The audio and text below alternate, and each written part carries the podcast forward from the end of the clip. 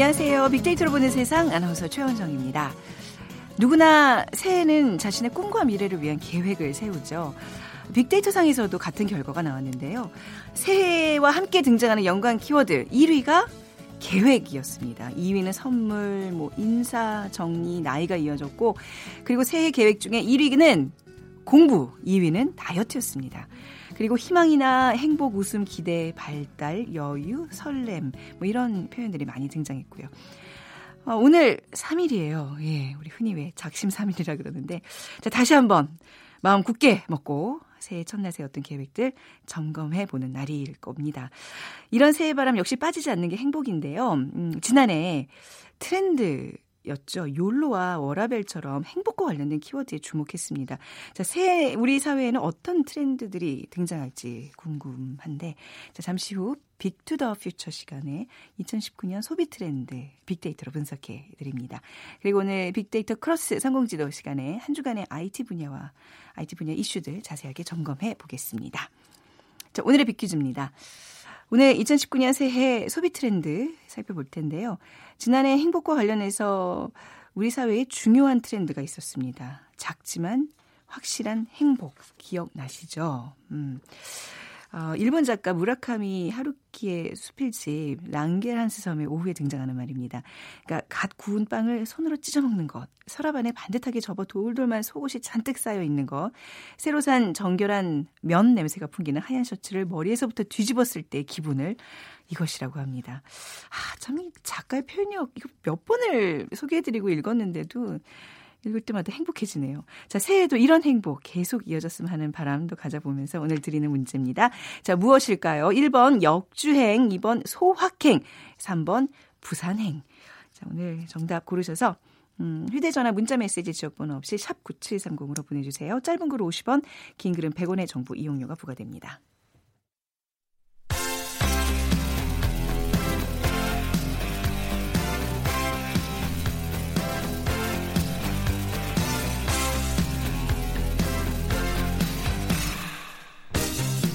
트렌드는 10년마다 반복된다.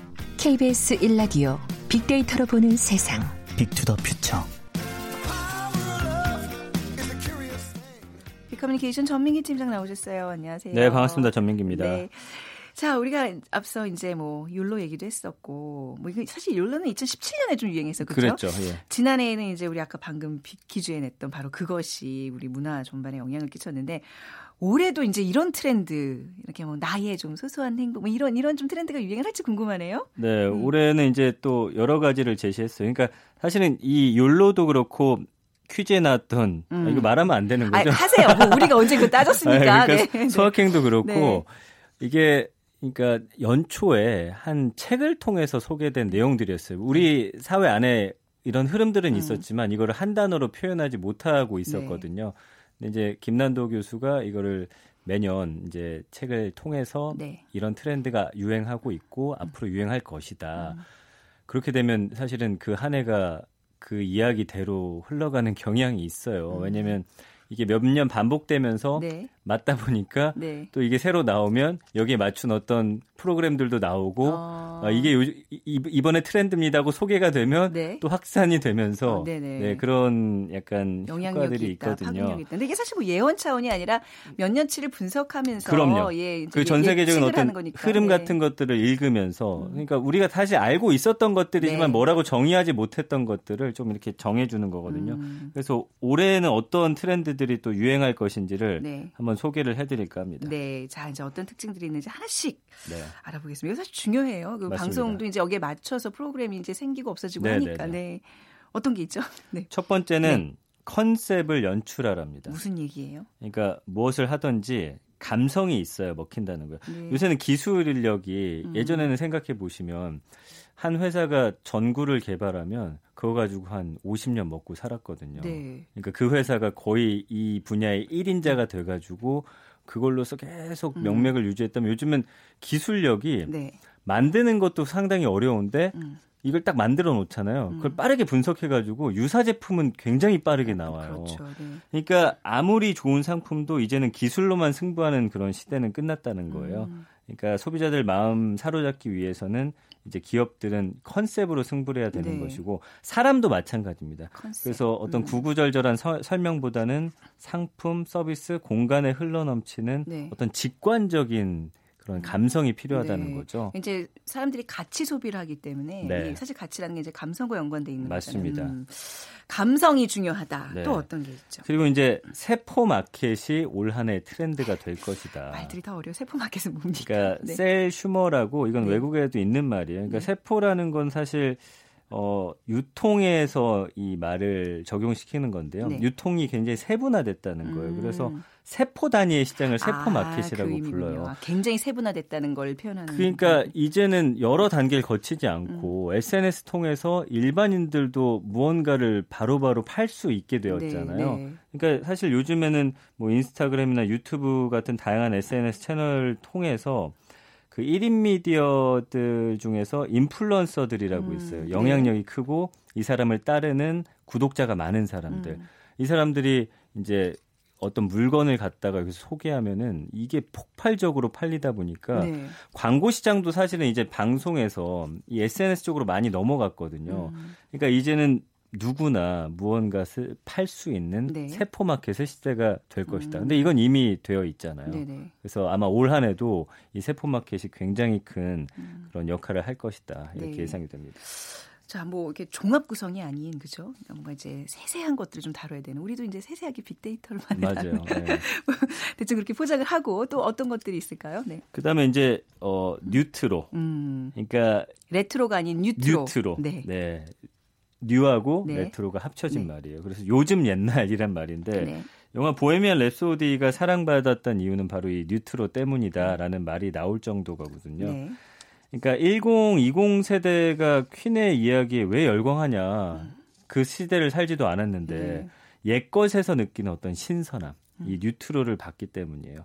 그러니까 경기가 안 좋을 때일수록 과거가 미화가 된다고 합니다. 네. 그래서 이 오프라인 카페나 옷가게 등을 중심으로 번지는 현상들이 있어요. 예전에 제가 소개해드렸지만 90년대 옷 같은 거 다시 유행하고 네, 있다고 네, 말씀드렸잖아요. 이것도 뉴트로의 하나거든요. 그러니까 그 시대를 경험하지 못했던 세대들이 아 이거 재밌네. 어 예전 거 굉장히 신선하네.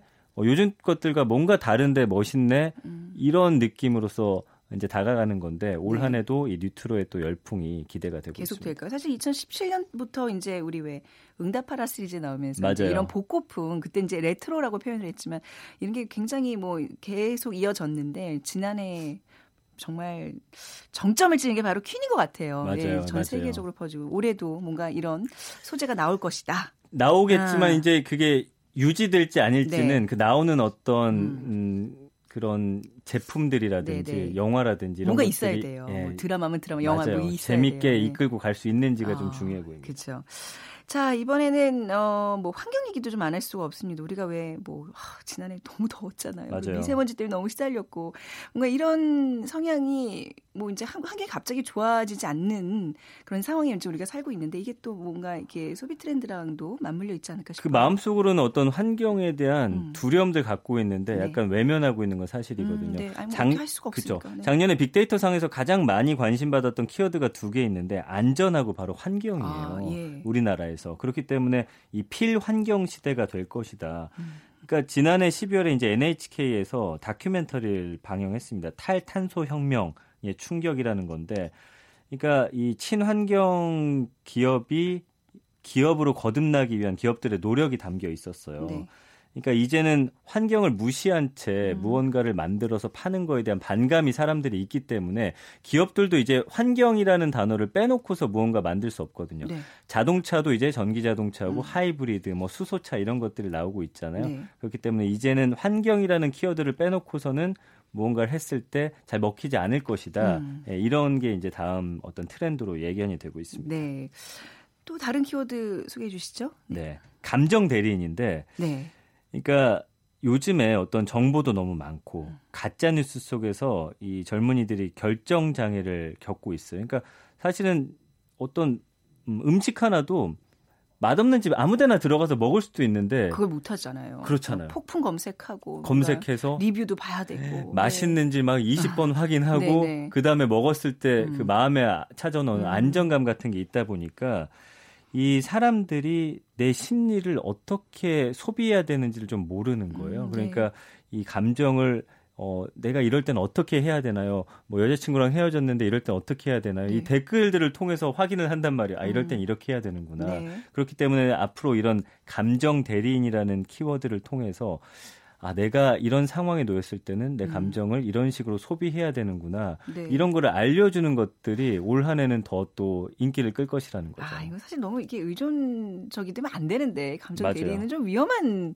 트렌드가 될 것 같아요. 맞습니다. 네. 그래서 요즘에는 아 이런 음. 상황에서 어떻게 해야 되나요 할 때 이걸 악용할 수가 아, 있어요. 그러니까요. 그래서 이거를 네. 또 사업적으로 이용하는 사람들이 음. 상당히 많단 말이에요. 네네. 그러니까 이건 굉장히 좀 위험한 부분이라는 지적 음. 굉장히 정확하고요. 네. 그다음에 이제 데이터 intelligence라고 하는데 이 4차 산업혁명과 관련이 있는 겁니다. 그러니까 네. 인공지능에서 데이터 intelligence로 어떤 의사결정의 패러다임이 네. 다시 한번 진화한다라는 거죠. 그러니까 음. 알고리즘 분석 기술의 결합이라든지 안면 인식 이런 데이터 식별 기술이 통합되는 걸 말하거든요. 네. 하나하나 떨어져 있었다면 그래서 이제는 이런 모든 기술력들이 하나로 돼가지고 음. 이 사람들의 감정과 마음까지도 읽는 그런 기술이 이제 개발이 되고 있고 어, 이런 것들이 앞으로 좀 발전해 나갈 것이다라는 겁니다. 그래서 사실 지금 여러분들의 어떤 그 데이터가 다 축적이 되고 있거든요. 네. 구매 이력이라든지 행동 이력이라든지 뭐 시청 데이터라든지 음성 데이터. 요즘엔 TV 보더라도 추천해 주잖아요. 내가 네. 좋아하는 성향이라든지 이런 것들이 다 결합된 상품이 나오면 음. 앞으로는 사실 더 결정장애 걸릴 수도 있을 것 같아요. 네. 예. 그러니까 정말 누구를 위한 결정인지 그 결정이 우리가 그냥 따라다니는 건 아닌지 약간 그런 좀 우려도 좀 예. 들고요. 네. 자, 요즘 전 세계적으로 뜨고 있는 컨셉의 점포가 있다는데 어떤 건가요? 카멜레존이라고 음. 불리는 거예요. 그러니까 카멜- 하나의 카멜레존이요? 점포가 네. 카페가 되기도 하고 책방도 되기도 아, 하고 카멜레온 같은 공간이다. 거죠. 음. 그래서 이제는 하나의 컨셉이 아니라 다양한 컨셉을 한 공간에 담아놓는 이런 네. 카멜레존이 앞으로는 유행을 할 것이다. 그러니까 엔잡러라고 해서 이제는 직업을 여러 가지 갖고 있는 사람, 주 5일제 확대 때문에 취미를 즐기려는 사람들이 늘어나다 보니까 네. 이 특정 공간이 컨셉 변경으로 많은 사람들이 공유하는 공간으로 좀 변해야지만 살아남을 수 있는 네. 그런 상황이에요. 그래서 요즘 온라인 만능 시대 이런 것 때문에 마음 맞는 사람들을 따로 모을 수 있는 그런 곳들이 좀 각광받을 것이다. 음. 이렇게 예측이 되면서 어, 여러 가지 컨셉들이 한 공간에 잘 복합적으로 이렇게 버무러져 있는 네. 그런 공간들이 올해 또 이렇게 음. 주목을 받을 것으로 보입니다. 네. 그리고 지난해 또 많이 나왔던 게 이제 뭐 1인 가족, 홈족들 뭐 이런 건데 이제 가정의 형, 가족의 형태, 뭐 가정의 어떤 모습들도 많이 바뀔 텐데 이런 예측들도 있을까요? 그러니까 밀레니얼 가족이라는 건데 음. 21세기형 가족이에요. 그러니까 밀레니얼 세대 하면은 뭐 이제 2000년대를 학창 시절 보냈던 그런 세대 어떤 부모들을 말하는데 예전에도 한번 소개해 드렸던 트렌드인데 가정 간편식 시장이 굉장히 떴다라고 네. 말씀드렸잖아요. 그러니까 시장. 그렇죠. 네. 저렴하고 맛도 좋은.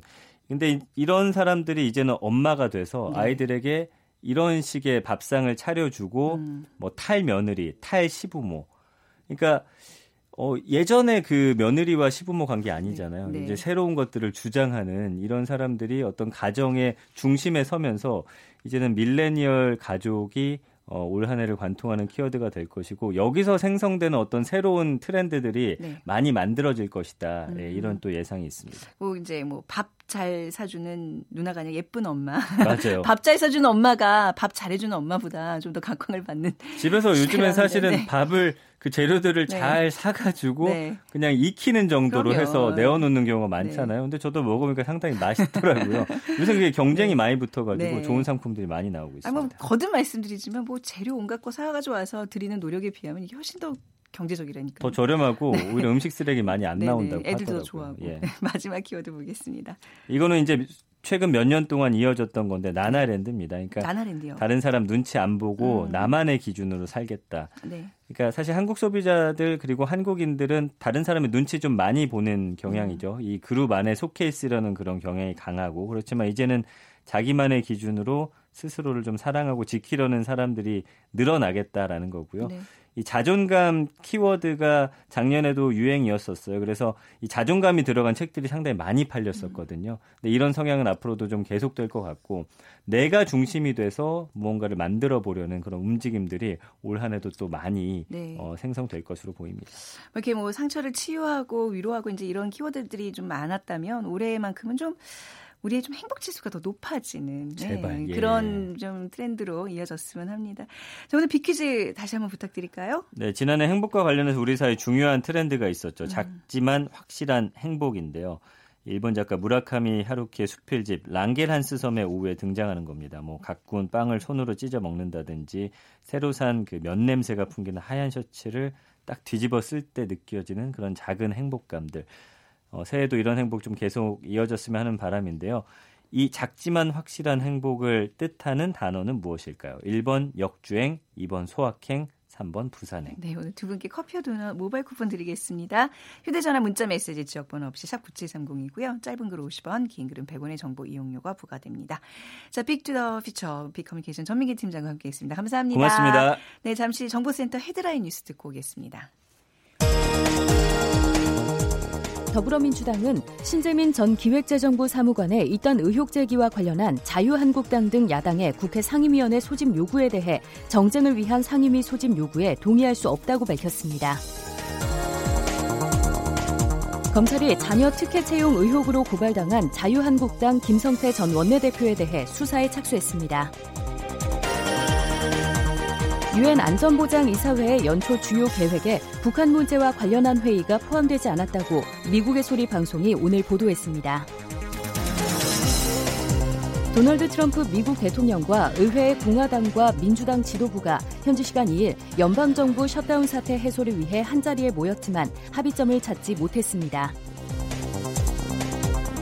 지난달 서울 시내에서 판매된 생활 필수품 10개 가운데 6개 꼴로 가격이 한 달 전보다 오른 것으로 조사됐습니다.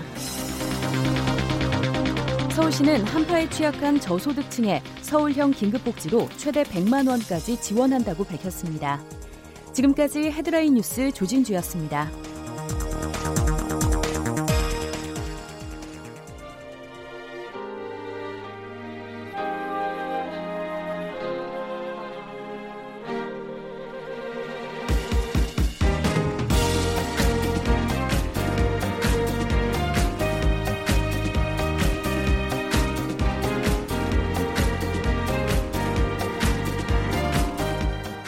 박희준의 성공지도 시작하겠습니다. 저는 연세대학교 산업공학과 교수 박희준입니다. 4차 산업혁명이 본격적으로 빅데이터로 본 세상과 KBS 일라디오 박희준의 성공지도가 만났다. 미래를 읽는 힘을 키우는 시간. 빅데이터 크로스 성공지도. 네, 연세대학교 산업공학과 박희준 교수 나오셨습니다. 안녕하세요. 네, 안녕하십니까. 네, 진짜 미래를 잇는 힘을 키워주세요. 네, 오늘 또 어떤 소식들이 있는지 볼까요? 먼저 IT 업계의 소식들 좀 정리해 보겠습니다. 예, 지난주 소식 좀 간단하게 정리해 보겠습니다. 지난해 말에 그 KT 화재가 발생하면서 많은 시민들이 불편을 겪었는데요. 이번에 정부가 KT 화재 재발 방지 대책을 마련해서 내놨습니다. 내용을 간단하게 살펴보면요. 지금 통신 관련된 설비 A 등급부터 D 등급까지로 구분이 되어져 있는데요. 그 구분 기준도 조금 개선을 하고요. 음, 네. 그다음에 등급별로 운영 관리하는 그 행태도 조금 개선을 하고자 하는 내용을 담고 있고요. 그리고 통신 재난이 발생했을 때 지금 세계 이통사들이 통신망을 서로 나누어 써서 네. 시민의 불편을 최소화시키는 방안도 어, 도출을 음. 했습니다. 에, 그다음에 또 하나는 사실 지난해 이맘때는 뭐 암호화폐 시장이 굉장히 뜨거웠죠. 네, 그렇죠. 예, 근데 정확히 음. 1년 만에 지금 암호화 암호화폐 시장이 상당히 위축이 되어져 음. 있는데요. 여전히 암호화폐 업계에 우울한 그런 상황이 전해지고 있는데 관련 사업을 포기하거나 음. 미루는 관련 기업들이 또 속출을 하고 있고요. 어떻게 보면은 그 암호화폐가 가지고 있는 불확실성 때문에 네. 지금 암호화폐 시장이 굉장히 위축돼 져 있다고 볼 수 있는데 에, 각국 정부도 암호화폐를 어떤 관점에서 보고 또 그 관점에 근거해서 어떻게 암호화폐를 운영할 것인지 음. 관련 정책을 내놓을 필요가 있겠다. 그렇지 않으면 올해도 암호화폐 시장은 여전히 불확실성을 네. 많이 안고 가야 될 것 같습니다. 에, 그다음에 지난해 12월이었죠. 5세대 이동통신 전파 송출이 있었고요. 지금은 그 기업 사용자들을 대상으로 일부 제한적인 서비스들을 제공하고 있습니다만은 올해 3월부터는 우리 개인 사용자들도 사용할 수 있는 다양한 5세대 이동통신 관련 서비스가 선보일 것으로 지금 예상되고 있습니다. 아, 뭐 잘은 모르겠습니다. 2019년에 예. 가장 큰 이슈는 5G가 아닐까 싶어요. 그죠? 예. 네, 그죠? 뭐 관련된 그 스마트폰도 네. 올해 하반기에 출시가 될 예, 예, 거고요. 예. 그럼 지금까지 우리가 경험하지 못했던 어. 서비스들도 조금 접할 기회가 생길 것 같습니다. 맞아요. 우리 교수님께서 또 5G에 대해서 아주 명 강의를 해 주셨는데 그것도 나중에 한번 좀 다시 듣는 기회 가져보도록 하겠습니다. 자, 오늘 어떤 이슈들 자세히 볼까요? 예. 에, 올해 IT 관련해서 어떤 제도들이 예, 바뀌는지 음. 좀 살펴보고자 하는데요. 아, 바뀌는 제도들. 예. 네. 뭐각 부처별 주요 제도를 정리해서 기획재정부에서 발표를 했고요. 그 중에 일부를 좀 발췌해서 오늘 네. 전해드리고자 합니다. 네. 자, 어떤 내용들이 좀 눈에 들어오던가요? 예. 네. 내년 말까지 5세대 이동통신 관련해서요. 음. 이동통신 설비에 대한 투자 관련해서는 최대 3%의 새 공제 제도가 적용이 됩니다. 그래서 지금 5세대 이동통신 관련된 많은 이제 산업을 진흥을 시켜서 새로운 시장을 만들어내고자 하는 그런 정부의 노력으로도 볼 수 있을 것 같습니다. 네. 자, 뭐, 또 우리 드론 얘기 예. 좀 해볼게요. 그러니까 뭐 사실 드론 시장이라는 게 굉장히 그 각광을 받으면서 급성장을 했는데 요즘 드론 얘기를 하는 거는 그 평창 올림픽 이후로는 별로 없는 것 같아요. 예. 네. 예, 사실 여러 가지 이제 규제 때문에 네. 우리 기대만큼 드론 시장이 성장하지 못하고 있는데요. 올해부터는 드론, 드론 전용 비행 시험장이 충북 보은, 경남 고성, 강원 음. 영월 어, 등의 이제 세 개소가 마련되어져서 네. 운영이 되어지고요.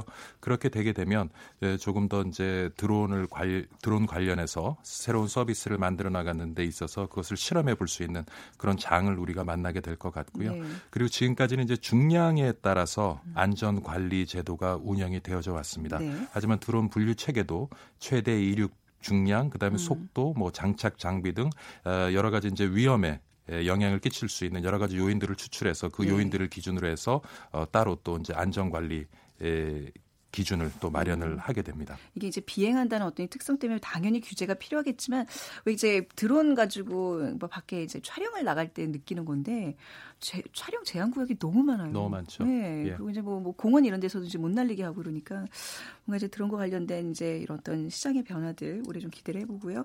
지난해 인터넷 전문은행 관련해서도 많은 논의들이 있었는데 인터넷 전문은행 관련 내용 이번에 또 포함되어 있네요. 예, 예, 지난해 말에도 논란이 많이 있었는데요. 네. 인터넷 전문은행에 대한 그 ICT 기업의 지분 보유 한도가 아, 기존의 4%에서 이제 34%로 상향 조정됩니다. 음. 물론 이제 ICT 업체들이 기대한 만큼의 수준에는 아직 미치지 못하고 있습니다만은 그래도 인터넷 전문 은행의 ICT 기업에 많은 투자가 만들어질 수 있는 물꼬를 텄다고 볼 수가 있겠고요.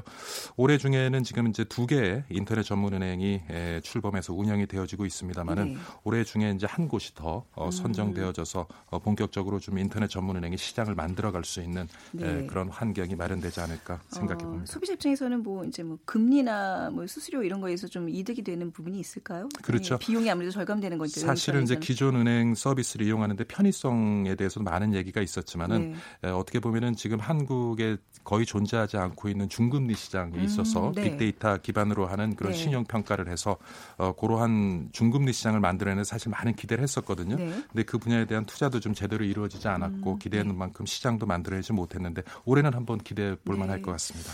알겠습니다. 그리고 어, 좀 생활 밀착형의 어떤 변화하는 IT 제도인 것 같아요. 이거는 어, 연말 연초에 왜 해외 여행 가거나 이제 예. 그러시는 분들 그 면세점 이용하는데 좀 불편함이 사실 있었어요. 왜 그렇잖아요. 우리가 이제 출국장에서 뭐 잔뜩 사가지고 그거 다 나중에 해외 가서 다 뜯어서 다시 포장해서 들고 오는 그 번거로움 없애기 위해서 이제 입국장 면세점 예. 제도에 대한 이야기 많이 나왔었는데 올해 좀 뭔가 이게 이제 실시가 되나 보죠? 예, 입국장 면세점이 이제 마련되어질 거고요. 네. 하지만 중소 중견기업으로 이제 면세점 입점은 한정이 되어집니다. 네. 그리고 그 면세 한도는 여전히 현행 600 달러가 유지되고요. 그러니까 이제 입국하시는 길에 음. 예, 좀더 이제 외국에서 쓰실 돈 국내에 네. 돌아와서 쓰시면 될 것 같고요. 에, 그다음에 이제 신용카드 사용 금액 소득 공제 를 받을 수 있는 대상에 네. 박물관, 미술관 입장료가 추가가 됩니다. 그래서 음. 공제율은 뭐 30%로 공제 한도는 도서, 공연비, 박물관, 미술관 입장료 포함해서 최대한 100만 원까지 받으실 수가 있고요. 그래서 네. 우리 좀 시민들이 좀 더 문화 생활을 할 수 있도록 네. 하기 위한 어떤 정부의 유도가 음. 아닌가 생각해 봅니다. 네. 개인 신용 평가 관련해서도 바뀌는 내용이 있죠? 지금은 이제 1등급부터 10등급까지로 구분이 되어져 왔는데요. 네. 이제는 등급이 아니라 이제 점수로 환산이 됩니다. 그래서 음. 1점부터 1000점까지. 네. 그래서 보다 이제 신용 등급이 이제 세분화된다고 음. 볼 수가 있겠고요. 올해는 국민, 농협, 신한, 우리 하나은행 등이 시범 시행을 하고요. 하지만 내년부터는 전 금융권으로 확대되어져서 시행이 될 계획입니다. 네. 자, 그리고 기초연금과 관련된 내용도 있는데요. 뭐가 바뀌는 건가요? 예, 지난해 8월부터 기초연금 수급자에게 월 최대 25만 원의 기초연금이 지급되던 것이 예, 올해 4월부터는 소득 하위 20% 이하의 어르신 한 150만 명 정도 됩니다. 150만 명에게는 기초연금이 월 최대 30만 원으로 이제 상향 조정이 네. 되고요. 정부는 2020년에 이를 소득 하위 40% 이하로 그리고 2021년에는 전체 기초연금 수급자를 음. 대상으로 확대 시행할 예정이라고 합니다. 네. 뭐 항상 이제 연말 연초에 이렇게 바뀌는 제도들 가끔 소개해 드립니다만 이게 그냥 흘려드는 경우들이 많잖아요. 예. 근데 이게 굉장히 내가 놓치지 않도록 이런 것 좀 꼼꼼히 살피시는 것도 필요할 것 같습니다. 뭐 이제 우리가 IT 뭐 트렌드에 대해서 이제 좀 뭐 바뀔 것이다. 뭐 이게 전망하고 이제 이런 시간 좀 가져야 되는데 교수님은 뭐 짧게 올해 IT 업계 어떻게 변할까요? 예, 뭐 4차 산업혁명과 함께 화두가 되는 빅데이터 비롯해서 있어요. 음. 많은 그런 기술들이 우리 실생활에 좀 더 이제 스며들 것 같고요. 문제는 그러한 과정에서 그러한 기술들이 새로운 시장을 만들어내고 그래서 네. 기존 산업과 새로 만들어진 산업 간의 네. 충돌, 갈등 음. 아마 올해는 좀 더 심화되지 않을까 하는 어, 생각을 해봅니다. 예. 네. 자, 말씀 여기까지 듣도록 하겠습니다. 연세대학교 산업공학과 박희준 교수와 함께 했습니다. 감사합니다. 네, 감사합니다. 자, 오늘 빅퀴즈 정답은요. 네, 소확행이죠. 네, 8738님께서 음, 예전에 어머니 아버지께서 그러하셨듯이 뒤꿈치 구멍난 양말 기우며 작은 행복을 느끼고 있는 중입니다. 아, 이것도 참 소확행 중에 하나겠네요. 그리고 9860님께서 아침에 눈을 뜨면 창가에 떠오르는 햇살을 보면서 나의 오늘 하루도 시작되는구나 행복을 느낍니다. 아유, 저는 여러분들의 문자를 받는 게 그야말로 소확행입니다. 아니, 큰 행복이죠. 두 분께 커피와 도넛 모바일 쿠폰 드리면서 아, 오늘 순서 마무리하고요. 오늘 이 곡 으로 같이 마무리하면 어떨까요? 윤대현 밴드의 나는 나비 띄워드리겠습니다. 내일 오전 11시 10분에 다시 오겠습니다. 지금까지 아나운서 최현정이었어요. 고맙습니다.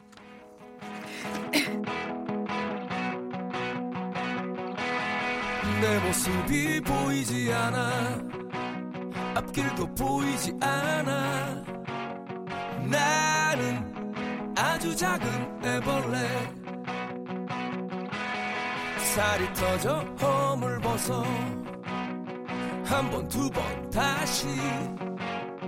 나는 상처 많은 번데기 추운 겨울이 다가와 힘겨울지도 몰라. 봄바람이 불어오면 이제 나의 꿈을 찾아